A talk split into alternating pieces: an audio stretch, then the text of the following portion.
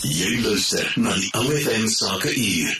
Professor Waldo Krugel, ekonomiedosent aan die Noordwes Universiteit, verduidelik wat die monetêre beleid is. Wat is die monetêre beleid en hoe raak dit ons as gewone Suid-Afrikaners? Monetêre beleid is die beleid rondom die prys van geld. Met ander woorde, rentekoerse en die wisselkoers. En die beleid word gemaak deur die Reserwebank. Die hoofdoelwit van monetêre beleid is om die inflasiekoers laag en stabiel te hou. Dit raak ons almal omdat inflasie die koopkrag van jou geld verminder. Die Reserwebank stel 'n inflasie-mikpunt en gebruik die repo koers om die inflasiekoers te probeer bestuur. Die beleid werk ongelukkig op 'n redelik indirekte manier. Laat ek gou 'n voorbeeld gee. Gestel daar is 'n verhoging van die olieprys wat lei tot 'n brandstofprysverhoging. Dit verhoog besighede se koste en hulle sal probeer om 'n deel van daardie kosteverhoging by die prys van hulle produkte te voeg. Die Reserwebank wil keer dat dit gebeur, veral dat hoër pryse lei tot eise vir hoër lone wat dan weer kostes verhoog. Hulle verhoog dan die repo koers wat banke betaal en die banke verhoog hulle uitleenkoerse. Dit demp verbruikers se besteding as hulle skuld duur word en as mense ophou koop, besef besighede dat hulle nie sommer pryse kan verhoog nie. So word inflasie bietjie vir bietjie nek omgedraai.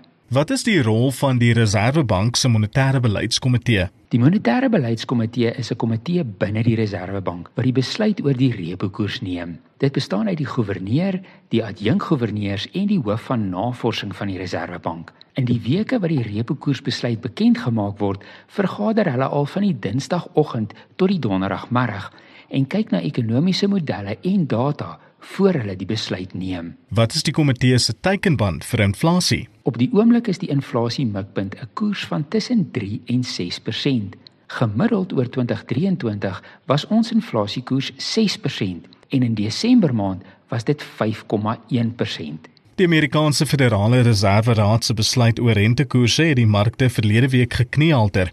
Wat doen ander lande en neem Suid-Afrika sy eie besluit oor rentekoerse? Die Suid-Afrikaanse repo koersbesluit hang nie net af van binnelandse faktore nie, maar word ook beïnvloed deur internasionale gebeure.